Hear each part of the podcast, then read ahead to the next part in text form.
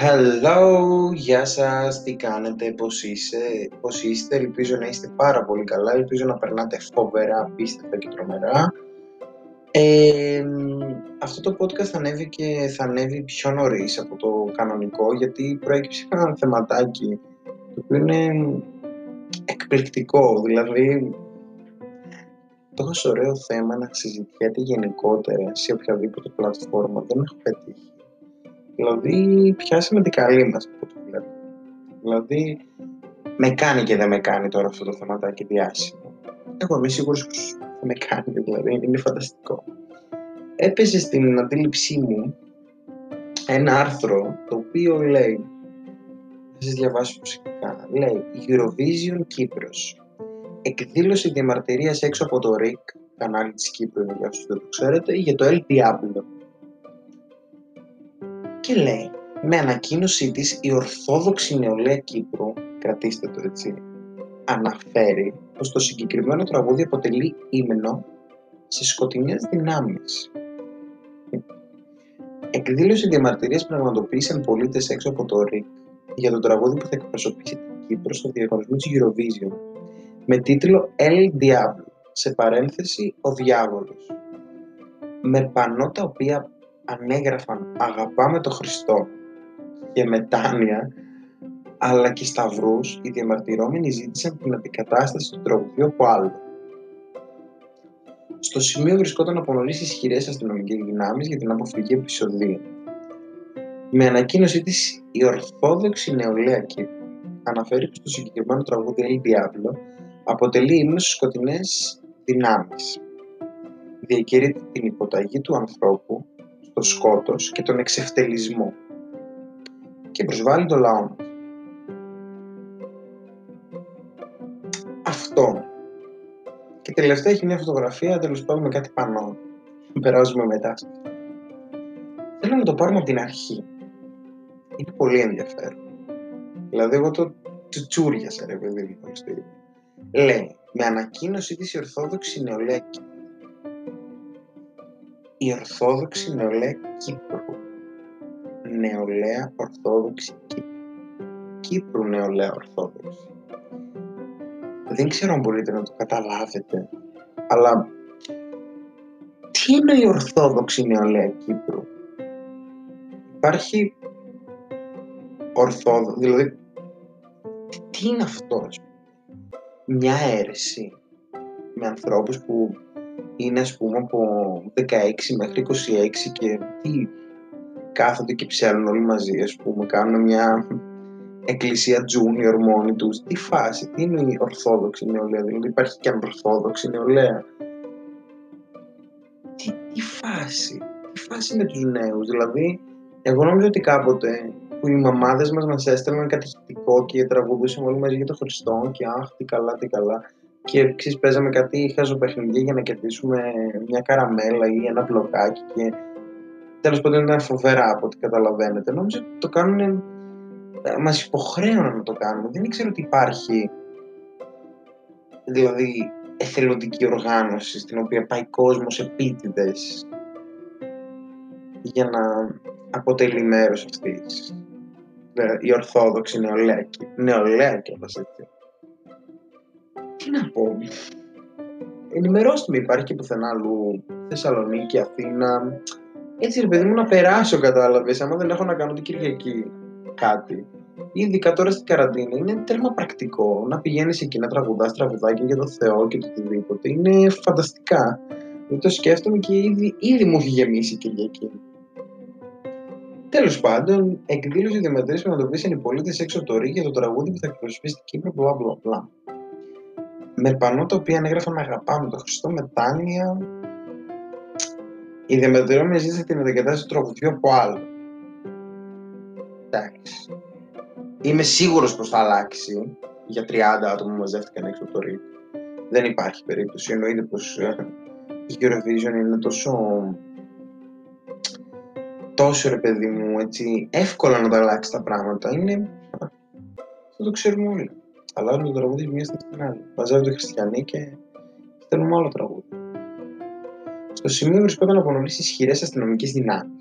Οκ, παιδιά, όσο και να μην θέλω να το σχολιάσω, αυτό θα το σχολιάσω. Δηλαδή, είσαι Κύπρος. Πόσο ισχυρές μπορεί να είναι αυτές οι αστυνομικές δυνάμεις? Και πέρα από αυτό, πες ότι είναι όντως ισχυρές οι αστυνομικές δυνάμεις. Για αποφυγή επεισοδίων από ποιους, ρε παιδιά, από ποιους? Από τα 12 άτομα που μαζεύτηκαν έξω από το ΡΙΚ. Πριν είπα 30 και τώρα είναι 12 που βλέπω τη φωτογραφία. Δηλαδή, τι φάση. Σαν σούσουρο χωρίς λόγο να κάνει όλο αυτό, αλλά τέλος πάντων. Με ανακοίνωση της Ορθόδοξης Νεολαία Κύπρου, Θεέ μου, το λέω και πληγώνω την καρδιά μου που υπάρχει τέτοια νεολαία, ξέρω εγώ. Αναφέρει πως το συγκεκριμένο τραγούδι El Diablo αποτελεί ύμνο στις σκοτεινές δυνάμεις. Τώρα, εδώ πέρα οι απόψεις δίστανται.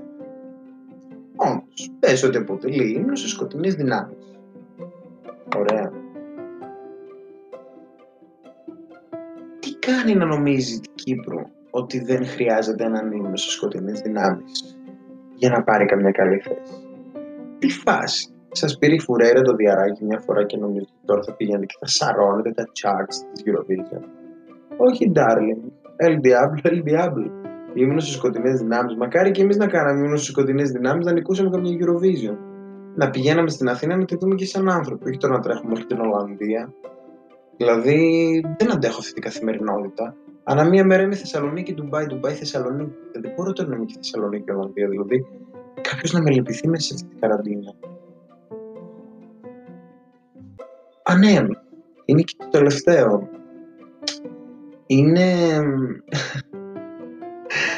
Ξέρετε τι, όσο κοιτάω το άρθρο και κατεβαίνω, απαντάω στην προηγούμενη μου ερώτηση, στο προηγούμενο podcast, που το πρώτο πράγμα που ρώτησα ήταν πόση βλακεία μπορεί να υπάρχει σε αυτόν τον κόσμο. Τελικά πήρα την απάντησή μου και η απάντηση είναι πολύ βλακεία μπορεί να υπάρχει σε αυτόν τον κόσμο, να είστε σίγουροι γι' αυτό. Τέλος πάντων, λέει, υπάρχουν εδώ πέρα 8 πανό που σίγουρα έχουν βγάλει το τραγούδι εκτός Eurovision, δηλαδή είναι 8, 2, 4, 6, 8, αχ και ένα 9, είναι ένα αποθηκισμένο, δεν μπορώ να το πω. Τέλος πάντων λέει, ο Χριστός σώζει, ο Διάβλος σκοτώνει. Τι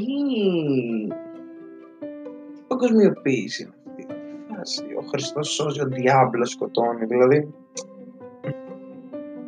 Ίσως ήταν πολύ σκοτεινό για να γράψει διάβολος, δεν ξέρω. Ίσως το διάβολο είναι πιο... έτσι, λιγότερο σκοτεινό, ρε παιδί μου, το γράφεις και δεν έχει το σαντανά να σε σκοτώσει.